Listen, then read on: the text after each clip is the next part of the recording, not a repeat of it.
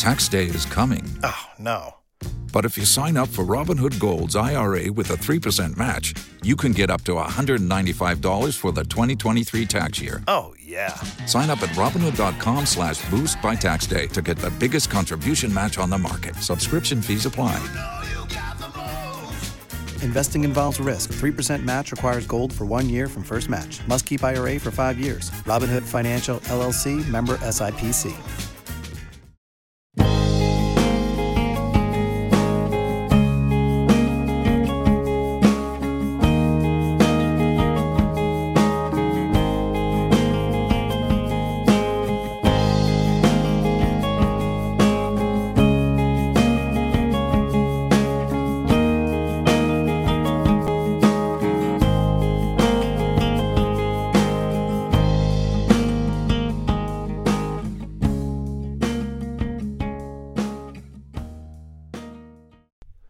We're back to the Neil Haley Show here on the Total Celebrity segment. I'm excited to welcome the program from the Blacklist, Harry Lennix. Harry, how are you? And uh, thanks for stopping by today.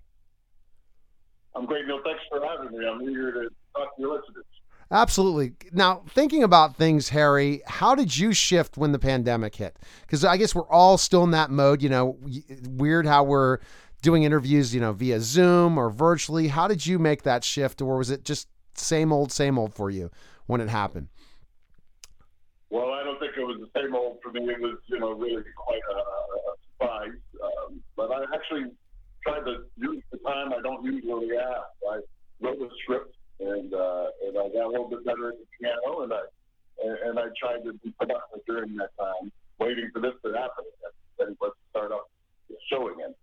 Absolutely. And did you, in a lot of ways, did you make any changes in your life and like trying to get out of your comfort zone and even and during that time, especially when things were slow?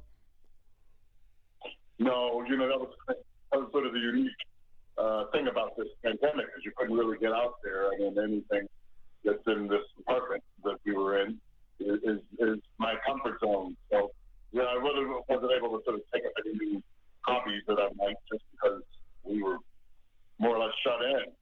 But um, you know, but I got a little deeper in, in, in, in those things that I had already sort of began to study, uh, and, and that was that was good.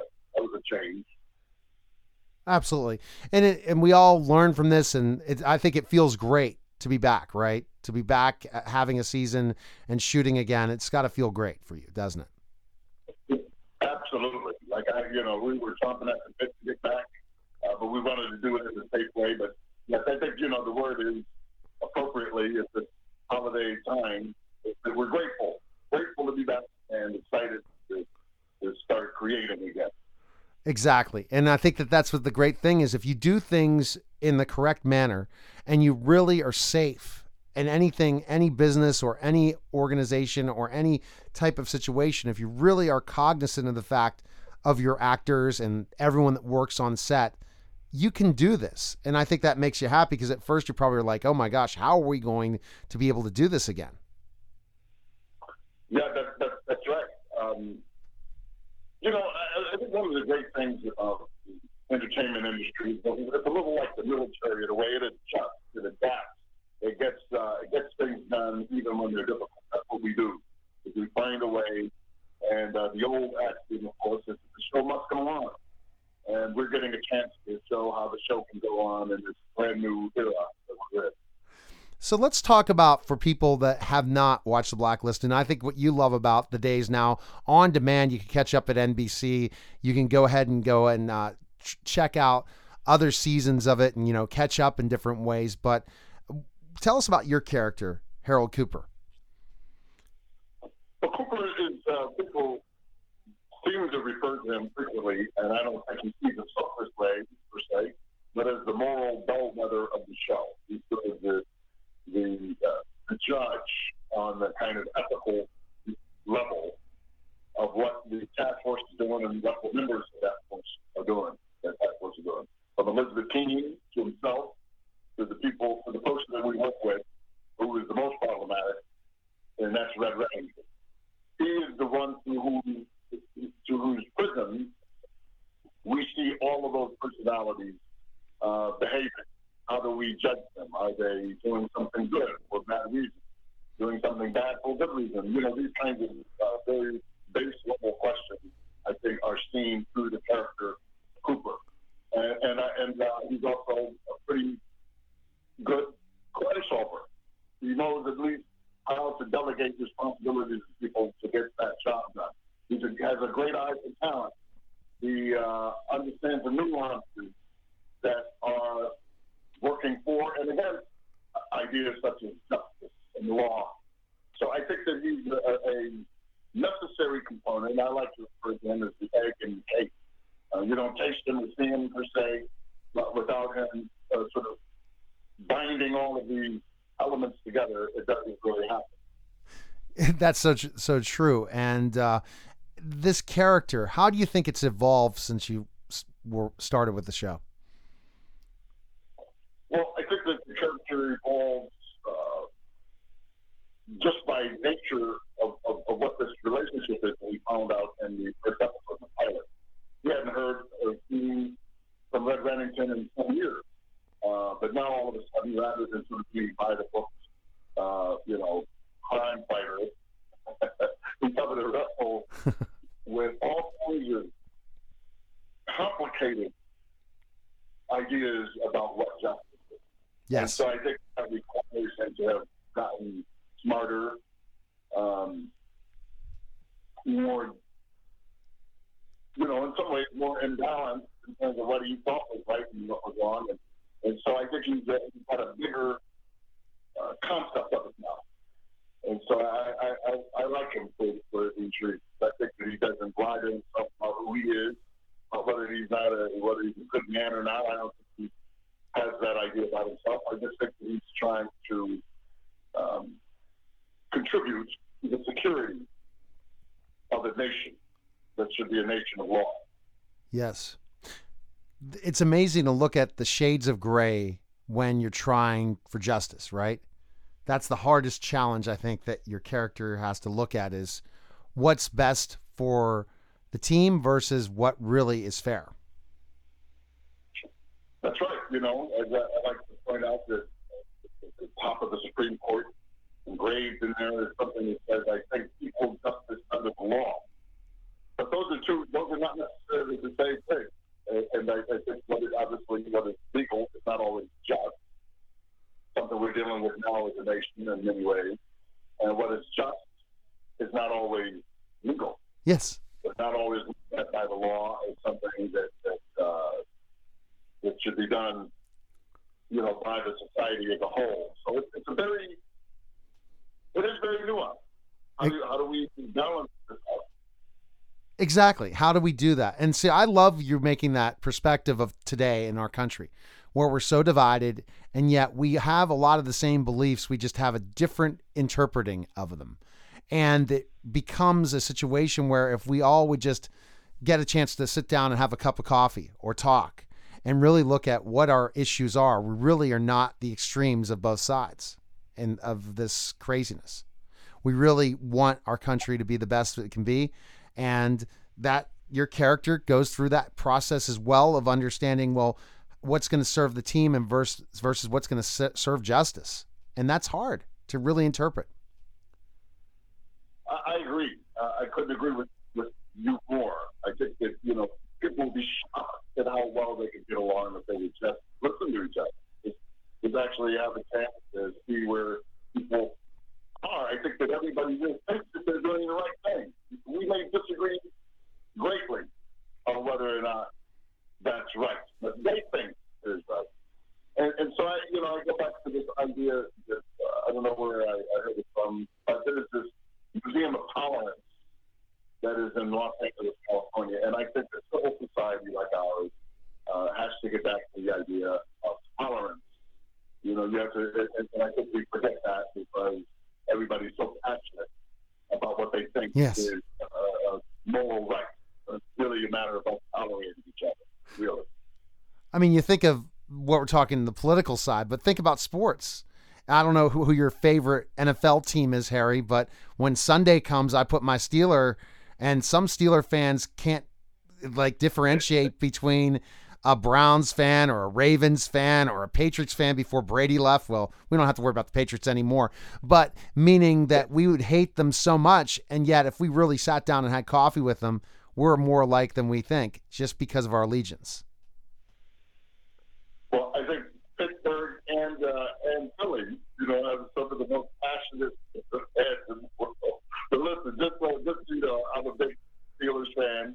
I'm rooting for them to go all the way this year, um, especially you know in the AFC. I'm a survivor, but that said, yes, you know, I think that uh, that Steelers fans are distinguished by their loyalty yes, we are, and and you wouldn't believe. I guess the older we get, the more mature, hopefully, we get compared to when we were young, where our lives would be over at 21, 22 when we saw a loss of a certain Pittsburgh's team. But now at 47, I'm a little less. I'm not going to take it as badly a loss as a Super Bowl. I even remember my 20s seeing Neil O'Donnell blow that Super Bowl against Dallas because we could have beat the Cowboys, and that would have been one of the most biggest upsets in NFL history and we just yeah we just couldn't pull it out. So all right, so it's very interesting. Is yes, exactly. Now thinking about it, Harold. I mean uh, Harry about Harold Cooper. Who else would you say your character in your career? You played so many characters. Who would you say he's most alike to? Who Cooper is most like me? Yeah, to other characters you've played in your career as an actor. Hmm. I think that uh, I did a show a few years back, maybe like 15, what was called what was called Commander in Chief, and I played the chief of staff to the first female president. And so, insofar as that this is you know dealing with Washington and politics in some way, at least you know bureaucrats and that, I think that Cooper has a lot more in common with that character than anyone, although maybe a little bit too with Commander Locke except for, you know, Commander Locke was not a believer. He was like a Roman centurion who, who didn't believe until uh, he became a witness. Uh, Cooper is a believer. He believes in the goodness, certainly, of I think, of the hood of the team. Uh, and I think he knows what the virtue is in dealing with Red Redding. So I would say, uh, from a kind of outside uh, function, Cooper and them uh, what was that character from that day? Jim Gardner uh, from Commander. Interesting. And when you talk about Commander Locke, as I'm I'm a Matrix nerd. I mean, how how lucky are you to have a show like the Blacklist after you know you could just be going and doing uh, different cons before the uh, whole uh, pandemic, just being uh, Commander Locke, right? You could just spend the rest of your life just because of how many people are Matrix fans, right? I in theory, I haven't done any of those uh, planning things, but I, I guess I could have done that. But yeah, you know, listen, I, I, I'm, I can't tell you how excited I was when I found out that I was going to be a teacher. I was over the moon. Uh, like everybody else in 1999, I went in to a theater not expecting much, and uh, came out and it changed the game. You know, that bullet time and, and, and uh, philosophy and popular culture. You know, that was uh, sort of groundbreaking in, in, its in its way. And so I was uh, very grateful. I got a chance to be in that movie. There were people like Dr. Cornel West, that you you know that I could talk to about philosophy. The Wachowskis are extremely extremely erudite, and they would talk uh, all kinds of stuff. That, you know, all kinds of ideas. And, uh, and how they were making it into popular entertainment. So I, I was very fortunate to be part of it. Exactly, and, and and that is, and you're very fortunate to be part of the blacklist. A real quick update: What can we expect this season compared to other seasons? What would you say the change without giving anything away? Well, I think that the change uh, is that we'll start off knowing this that Elizabeth Keen has made the fateful decision to uh, to go into league with the enemy of Red Redding. That's something that she hadn't done before. So that's a betrayal uh, certainly on a personal level and familial level with him.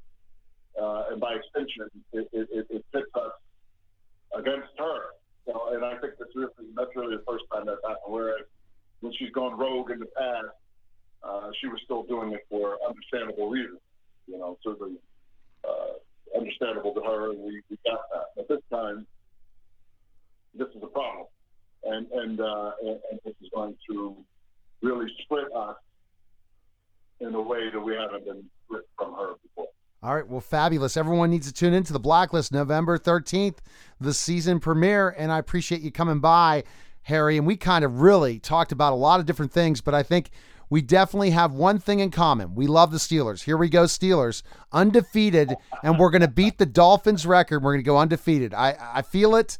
2020 is the year, and hopefully we get the Super Bowl and go undefeated. Wouldn't that be awesome? It would be so great. I, I can't. Uh, I can't tell you how happy that would be. We'll hope. Let's see. We got to have some big hope in 2020. So thanks again for stopping by, and thanks for coming on the show. Thanks for having me, Neil. All right, take care. You're listening to the Neil Haley Show, and we'll be back in just a moment. We're back to the Neil Haley Show here on the Caregiver Dave Celebrity segment, and I'm excited to welcome the program Caregiver Dave Nassaney.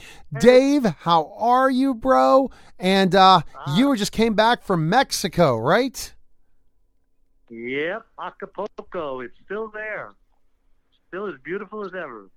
You're still there? No, I said it is still Oh, there. oh you, you could just say it's still. But uh, we have an amazing guest, and so what I'm excited about is again, I got to chat with her before, but we really didn't talk about the Fresh Prince, and that's my favorite thing in the world, the French Prince, Fresh Prince of Bel Air. So introduce our guest. Everybody remembers Daphne Maxwell Reid, the iconic TV mom of the 90s, from her three episodes as Aunt Vivian on The Fresh Prince of Bel Air. Well, Daphne, welcome to the show. Oh, thank you, Dave. Nice to be back. Absolutely, yes. She remembers back if she'll say. Let me see. I we did an interview about ten o'clock at night, Daphne, and so I, I had to kind of go back into things. How have you survived the pandemic? You know, you you were very creative, doing so many different things with art and everything. Update our listeners of how you dealt with uh, once the pandemic hit. Well, once the pandemic hit, it was not uh, much different for me in my creative sphere. It really canceled my travel around the world, which I was planning. so that kind of put a crimp in that.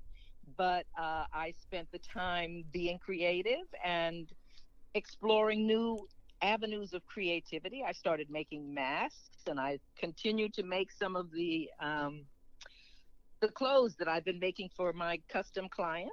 And I've just been enjoying thinking about what's going on in the world and trying to help make it happen better. All right, Dave. First question for Daphne. Well, Daphne, uh, first of all, I, how did you first get the job of Fresh Prince? Because you weren't the first uh, Aunt Viv, right? Correct. So how did that I was happen? asked, Yeah. I was asked to um, audition for the show when it first was getting started. And I Uh-huh. had just finished working three series back to back for about four years. And my husband and I decided we needed a break and we were going to move to Virginia. And we bought a farm and we were ready to go. And they said, Oh, we've got an audition for you with a um, young rapper, a half hour sitcom. I said, Bye bye. No, thank you. and when I got home to Virginia, I had a lovely time. And then this fall season started. I turned on the TV, and there was this cute show called The Fresh Prince of Bel Air. And I said, Oh, I missed that one because it's really cute. But three Nope. years later, they called nobody- and said, We have an audition for you for Aunt Vivian at the Fresh Prince. I didn't ask why. I didn't ask anything. I said, I will be on a plane. And I came and auditioned for it, and it took two weeks. It was about five different callbacks for different groups of people. And um, I fell in love with James Avery on about the second audition, and we clicked. And I guess it showed because they hired me, and I was a really happy girl. um, nobody knew who, who uh, Will Smith was at that time. Was that his really first uh, breakthrough? He was a rapper, Yeah. and he had done I didn't know that. Yeah, Yeah. Oh, he was a very a uh, very good rapper. I mean, he very good rapper, Yeah. and he had had a couple of uh, hits with Jazzy Jeff yeah. that were very popular. Wow. But I wasn't interested in working with a young rapper.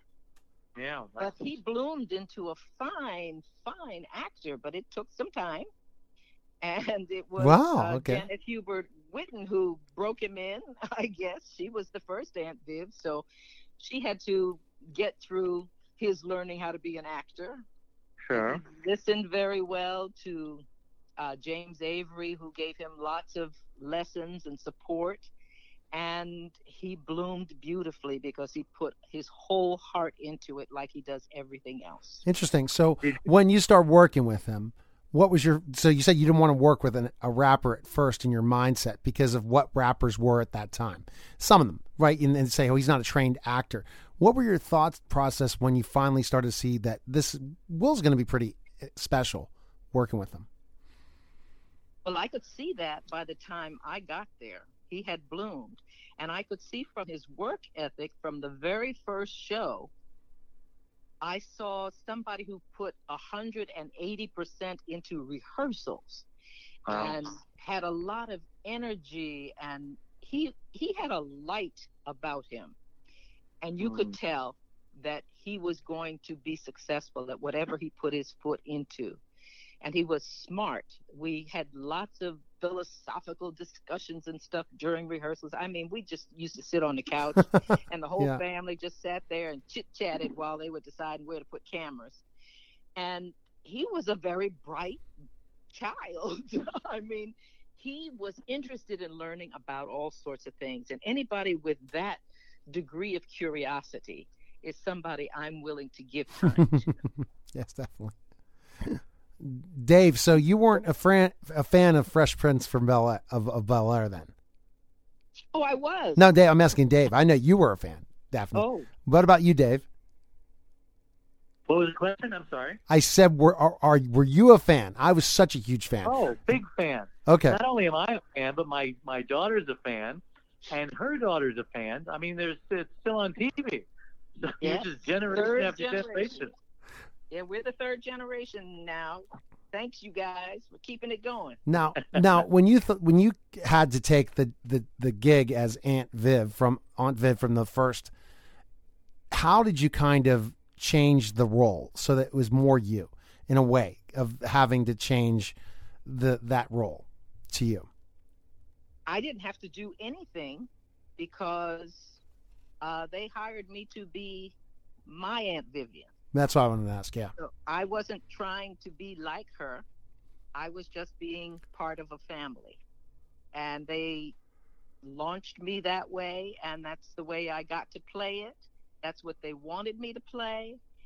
Or if they didn't want it, they didn't tell me. yeah. And everyone accepted you, huh? And, They and your role. It was it was very funny how they just accepted the change with Jazzy Jeff coming in saying, you know, you look different since you had that baby. And Will just looked at the camera and shrugged, and it was never spoken of again. Wow. And I think that was clever. I think that was classy.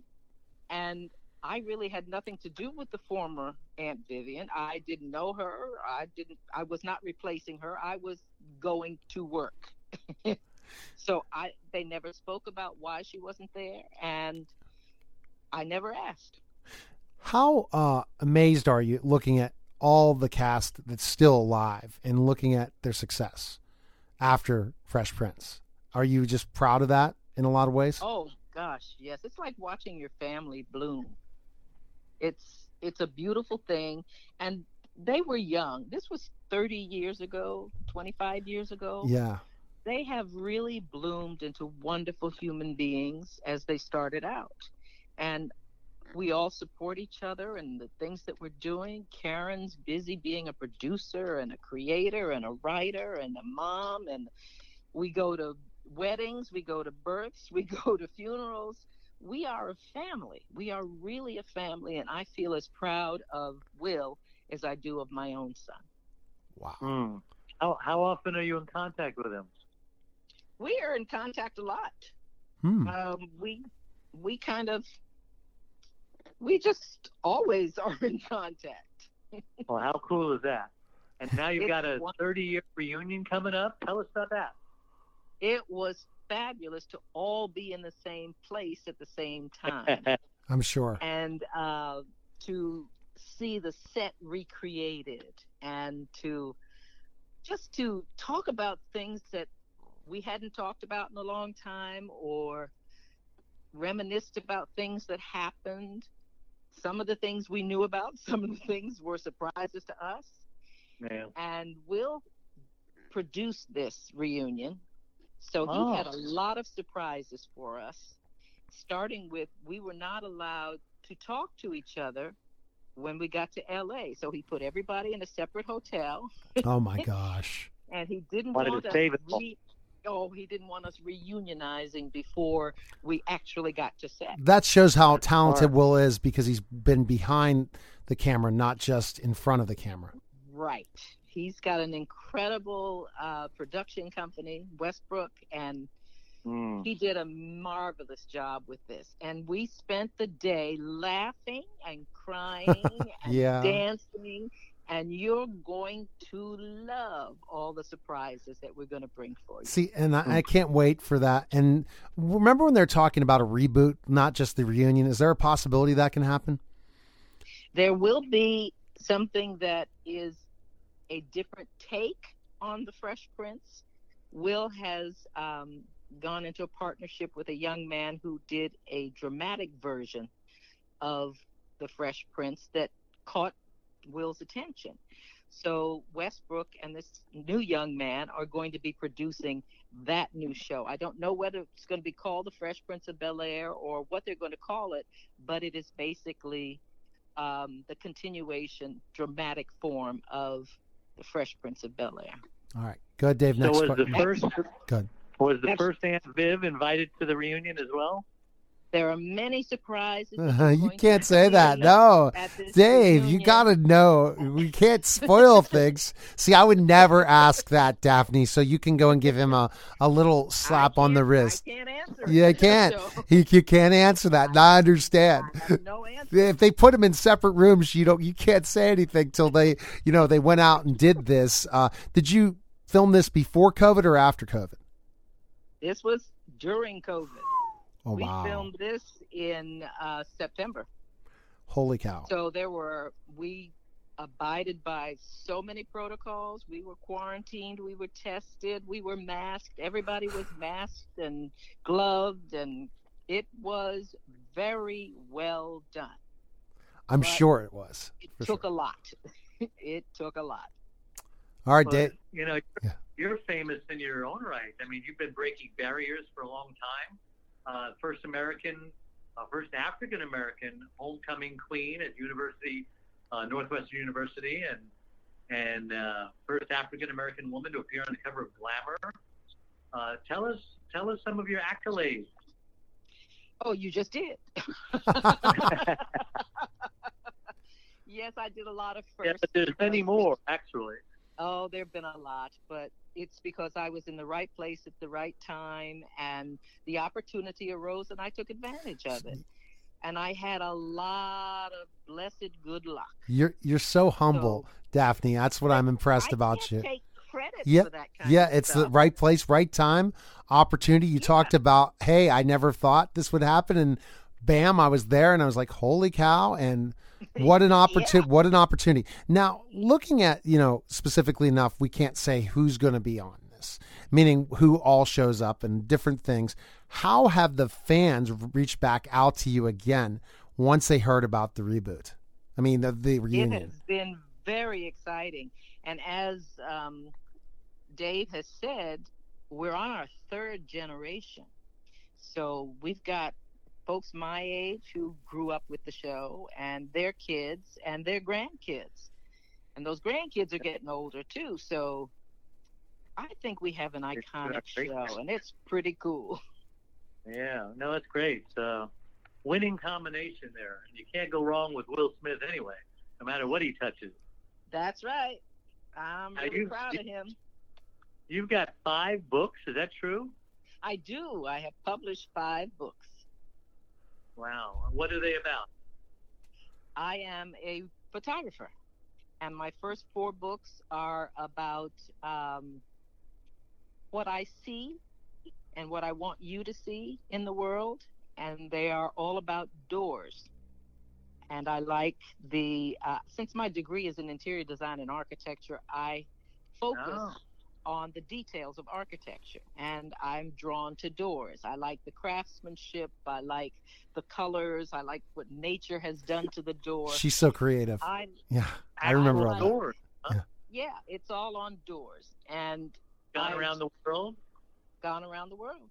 Yep, yep, four books. And she's a yeah. Um, Mhm. One of them is is in Cuba, Wow. and I did the whole west side of Cuba in about a week and a half, and published an entire book on Cuba 2015. It was when it was open for a little while. Yes, it'll be open up again probably. it will be open again. It should be. The the amazing thing was looking at the culture of the Cuban people and seeing that they make art out of anything because they have so little. It doesn't stop their creativity. It, it- they're just an amazing people, and the architecture and the doors of Cuba are fascinating. And I wanted to, when I speak about my doors books, when I do um, talks and things about my publishing, I want to encourage people to look at the details in their life, the things that that are between uh, where you started and where you think you got to go. You have an A and a B, but in between A and B, there's a whole lot going on that I don't want people to miss because it makes the journey to be very, very rich. So I'm encouraging people to notice details. And I started with doors.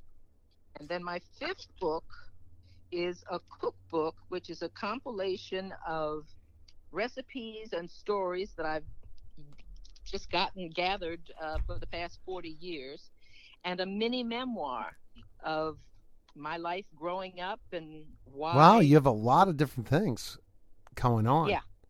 Oh gosh, yes. That's oh, good. but then I got, I got a design line of coats that I make, and I, I do a lot of different. She's so busy now. Yeah. Yeah, Go ahead, Dave. So you're like Martha Stewart and Wonder Woman all rolled up into one. I don't fly. now here's a question for you where um and then dave has the final question where uh when is the premiering the uh reunion when's that coming up It's we think it's uh, around Thanksgiving between uh, sometime a week before Thanksgiving, Thanksgiving weekend. I don't know. They have not given us a, a date, so I'm with you. All right so we'll have to find out the and so We'll again we'll have to find out by keep checking on your socials B O yes HBO Max. my social. oh so it's I'll let you know. so is it hbo max is that where it's going to premiere Yes. Okay, interesting. I didn't read. I, it read differently to me. I thought that was where it, uh, I had been. Ha- I had the Pretty Little Mo- Liar Moms Club. They I had they have a podcast. I had them on my show about how you know the Pretty Little Liars is, is again on, and they were their big sponsor was HBO Max. So we'll say again, thank you to HBO Max.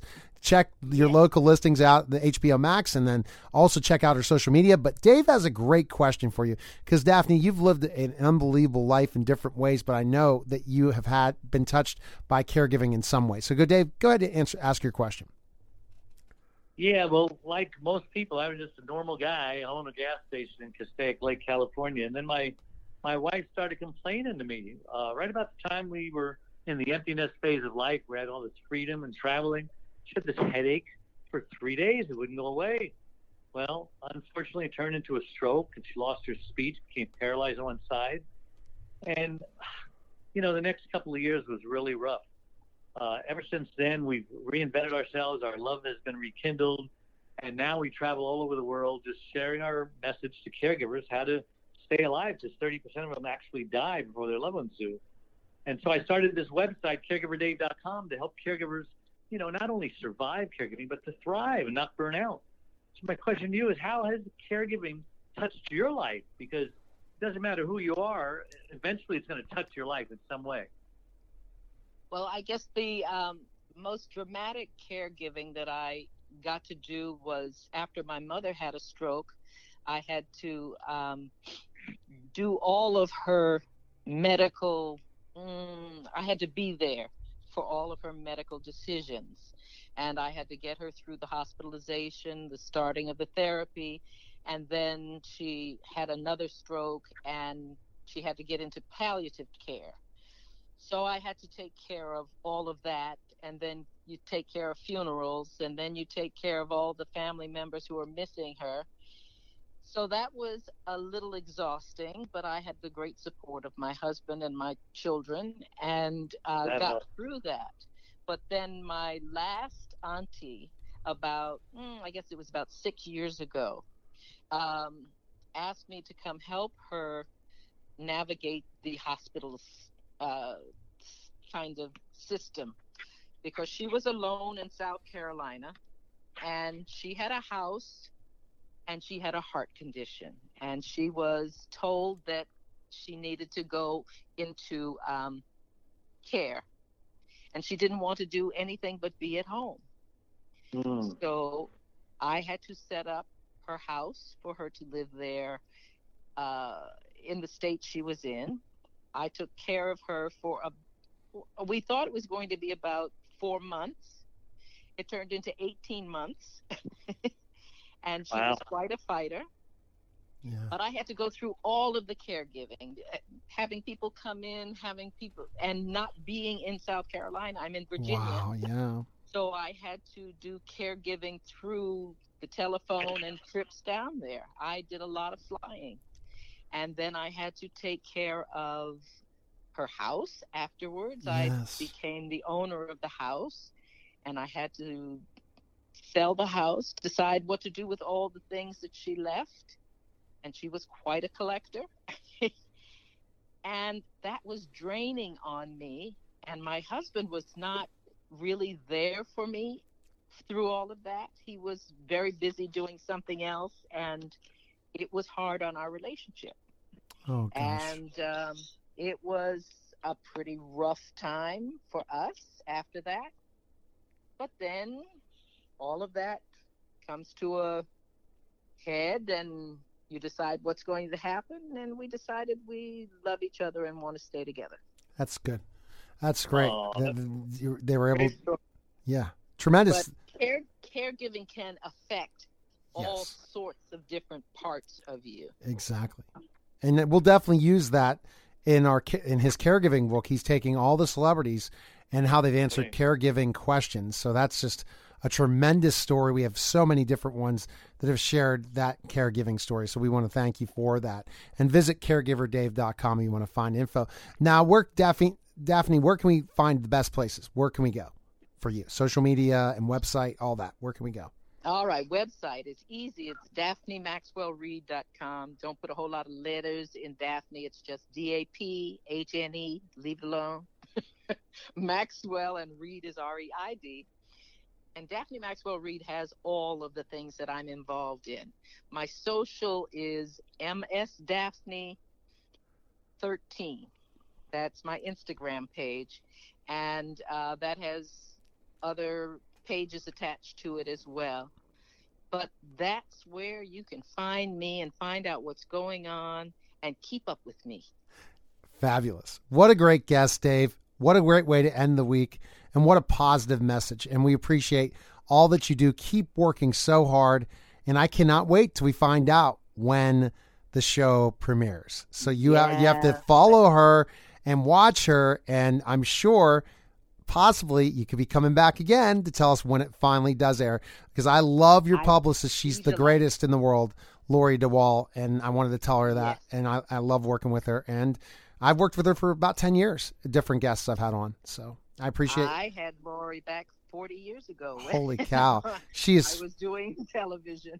she's she was fabulous. We did we talked about it on our part one of our interview. I remember all of that. That's why I tried to ask different questions because I believe everyone goes back to my 6,000 interviews.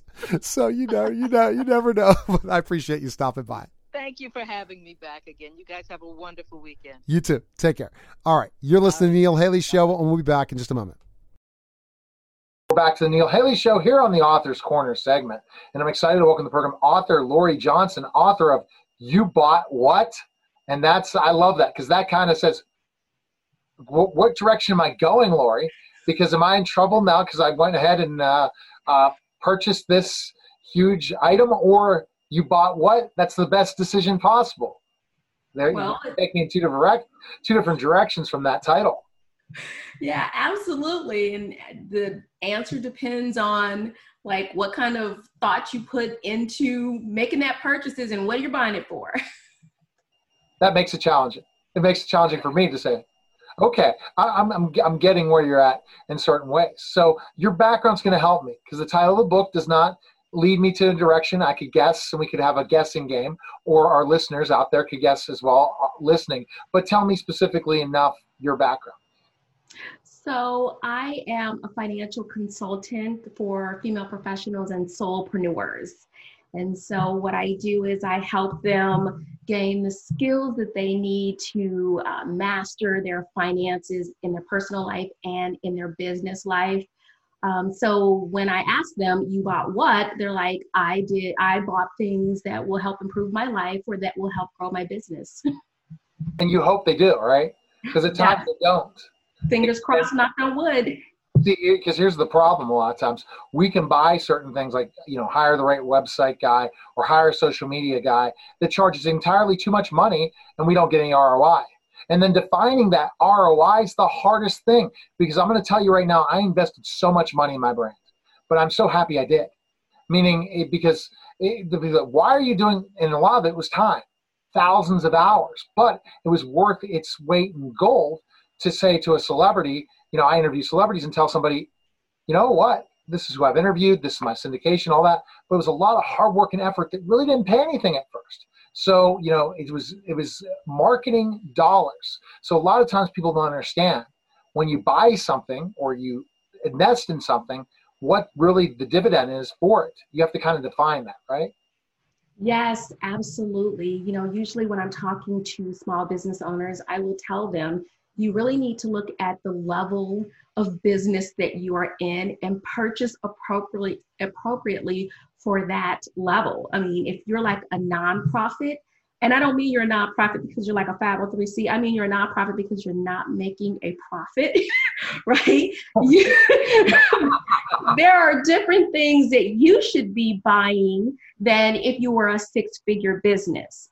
And so you have to be cognizant of, you know, where you are when you start purchasing things, you know.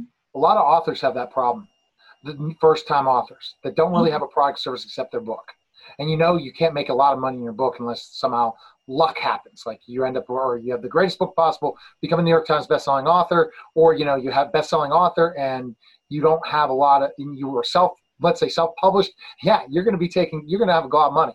But a lot of times you're not going to. So a lot of ways you talk about businesses not making any money at all, and they keep buying. They keep buying this service they keep buying this service. I have a client of mine that I finally had him just be with me because he was purchasing all these programs that seemed cheap, but none of them did anything for him. So he probably spent thousands of dollars a month or I mean a year on programs that didn't reap any rewards at all. Yes. I mean, and, and so that is what the hard part is when you are going into business. You don't know what you don't know, right? And so that's why we have someone like Laurie to help us, right? Yes, absolutely. Like you bought what? I'm like, you know, I can help you figure out what you shouldn't be buying. That's for darn sure. But what kind of stuff did you buy when you were? I mean, what kind of stuff do you regret buying? Me? Yes. Oh, she's putting me on the. I, I, I want to know. I have a lot of regrets in business. I think investing in specific companies and trying to do, the, trying to sell those companies. I'd say network marketing companies. I, I wish I didn't buy ever. I hate it. For anyone out there that's a network marketer, I'm sorry, I'm just not one. Uh, I invested in so many of their product services because of being a semi-celebrity. I'm not a celebrity, but meaning people want me to endorse things. People want me to do things. They put, oh, you're going to make all this money doing this network marketing company. Well, the money I've spent in product and service and things like that has reaped no benefit at all. Selling somebody else's stuff has not worked for me at all. And I regret buying those products. The watch. So you, you got me now. There was this watch that was out that's supposed to be the best watch, or this best shake, or this best thing. And that's just not me. Yeah. And, you know, so I, I in this book, I go into talking about a lot how people really need to look at who they are and why they make the decisions that they make. So, what you said is just perfect. I specialize in the psychology of money. So it's like, what's behind why you were making those purchases? And your personal finances are the foundation for the decisions that you're making in your business, right? And so you really have to be a, very self aware. Self aware because I look at it back and this, this was going to be the one that's going to get me to become a millionaire like that. That's what they teach it. These network marketing companies. You become the best, you're going to be making all this money, and that's it. No, if you have the right team, you've really put the effort, and you really invest in being a network marketer, and fail many times, yes, you will be successful. But somebody that recruits you right now and you have no experience in it, don't think you're going to thrive in it in a second unless you're just like a lucky person. But it looked like that's the problem I looked at. So I I look at myself and say, okay, instead of following the road I needed to follow, I was following other get rich quick schemes, and lots of entrepreneurs fall into that trap. Yes, and I, I totally agree with you. And I think um, sometimes we go into our businesses and we don't have those basic skills that we need in order to make smart decisions, right? And so in my book, You Bought What? How to Create a Spending Plan That Works, in chapter eight, I go over the 10 money mastery skills that you need to have in order to make good, sound financial decisions. And, you know, if more small business owners went into those business, their business with that foundation, it would it would make growing their businesses so much easier, you know? Exactly. So the way I look at what you're you provide and this is fantastic, is the fact that when we look at the operation side of a business, you got to run your business like a corporation, even though you might not be a corporation. You need to look at the ins and outs of your operations. You got to look at your everything. But the financial end is probably one of the biggest reasons why businesses fail. They don't look at the financial. They don't look what they spend. They don't look at the money coming in and out. And I'm it's fault my way and that way as well as my office manager is telling me that today. And understand these things because guess what? That's keeping you from making the money you need to make. It's keeping you from keeping the doors open and all those things. So they need to hire someone like you, Laurie, right? So where can we check it, check you out and find out more info on you? Yes, you can find me at my website, Revision Financial Solutions. It's R E V I S I O N, Revision Financial Solutions.com. And you can find my book, You Bought What? How to Create a Spending Plan That Works, there as well. Thanks again, Laurie, for stopping by. I appreciate it. You're welcome. Thank you. Right. All right, you're right. You're watching the Neil Haley Show and listening to the Neil Haley Show, and we'll be back in just a moment. We're back to the Neil Haley Show here on the Author's Corner se- segment. I'm excited to welcome the program Janet Ickes. You're the author of Money Does Not Send Itself, Spend Itself. Spend itself. where did it go? And I would love to know where did my money go? So, Janet, that's why the expert that we need to have on the program, especially during COVID 19 and these challenges. Where does our money go? And where we, we, we don't, if we don't stay organized, we're in a lot of trouble, aren't we? Absolutely. And especially since this whole pandemic thing has hit, what is happening is people are stressed out because they have no idea what has been happening with their money. It has been crazy. And if they didn't have a plan in place, it was magnified now. So they really have no idea because, as you mentioned, it, they weren't organized. They weren't taking the time to make sure they had a system in place which has caused a lot of havoc, a lot of stress, a lot of frustration.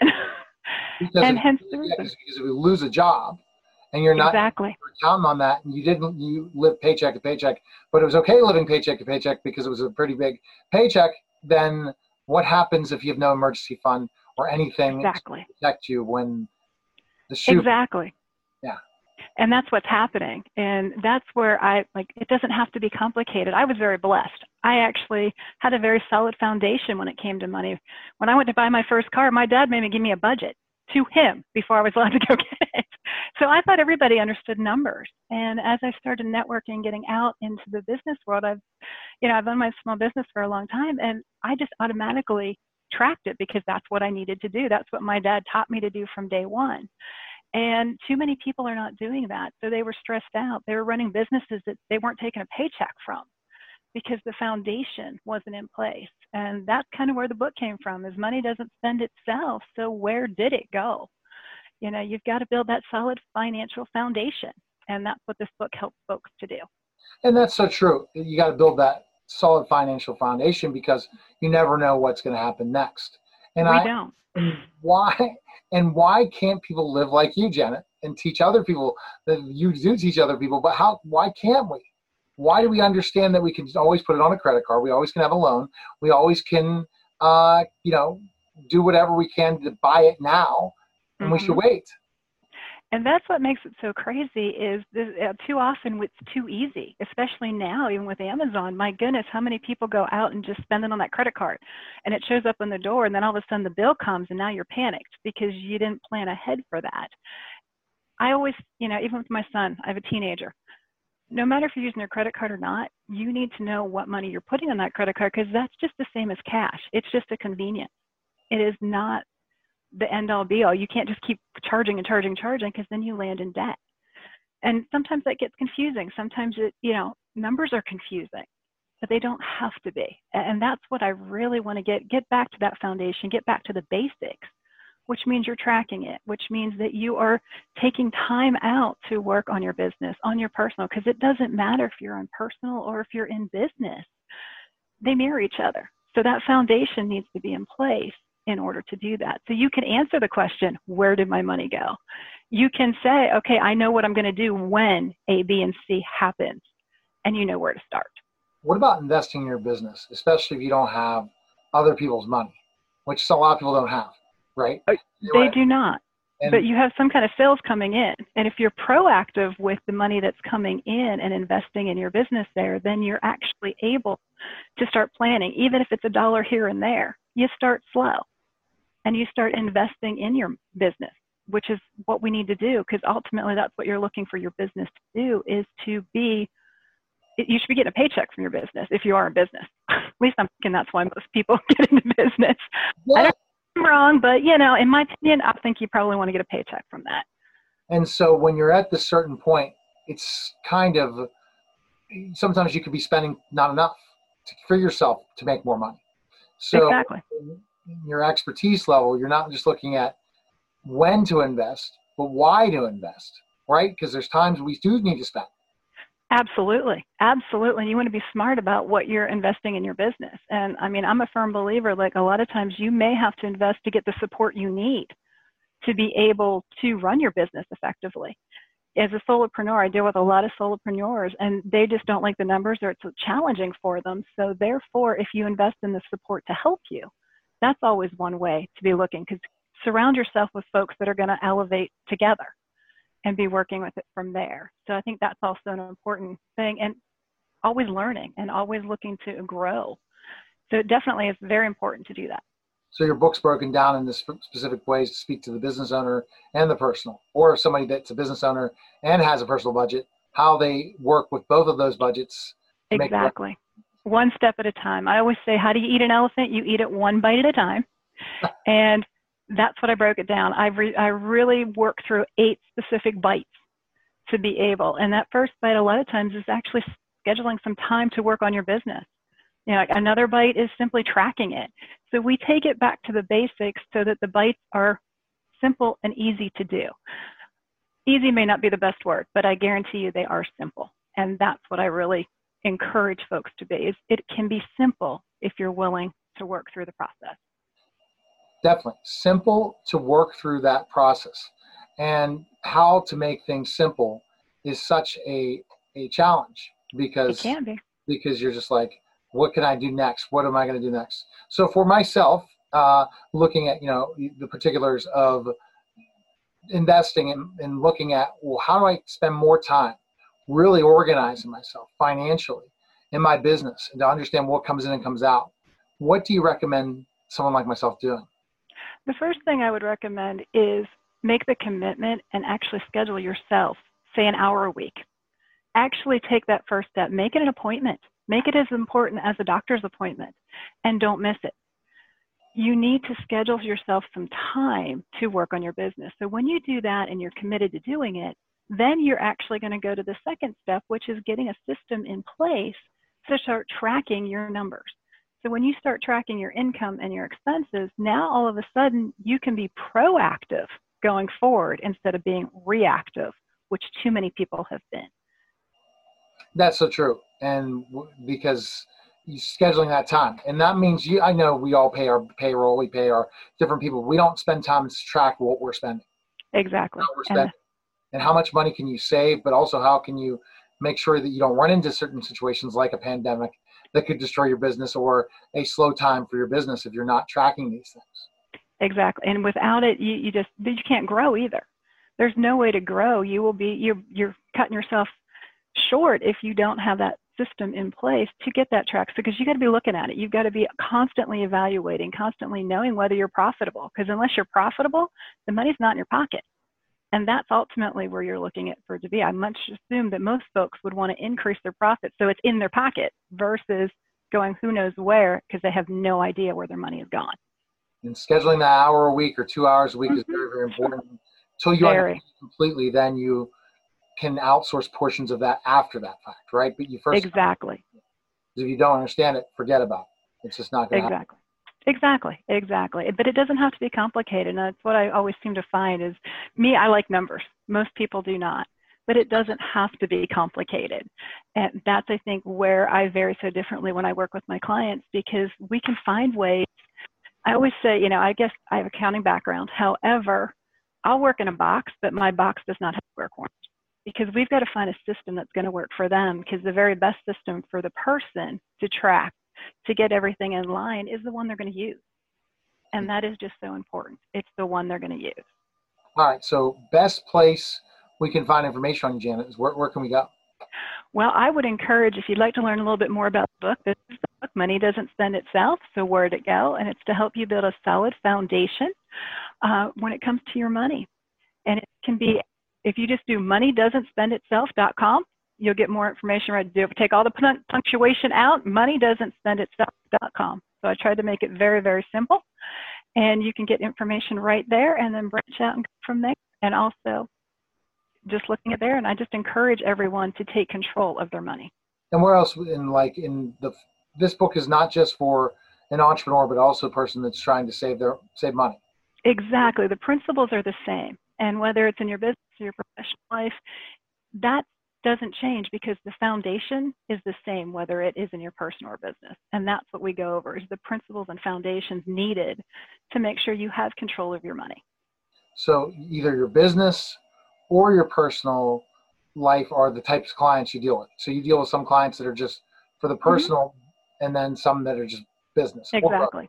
Okay. Exactly. Yeah. And very often they tend to be both. Well, because absolutely. they mirror and they go together. And I do, uh, with all the networking and stuff, working together with a lot of solopreneurs and service-based entrepreneurs that need to get that under control. And that's what we do is we we put it together for them. We put the puzzle pieces together, and I help them to go ahead and move forward with that. Well, Janet, thanks for stopping by and such great information, and I appreciate you coming on. Thank you so much for the opportunity. It was great to talk with you today. Take care. Thanks again. Bye. All right. You're listening and watching the Neil Haley Show, and we'll be back in just a moment.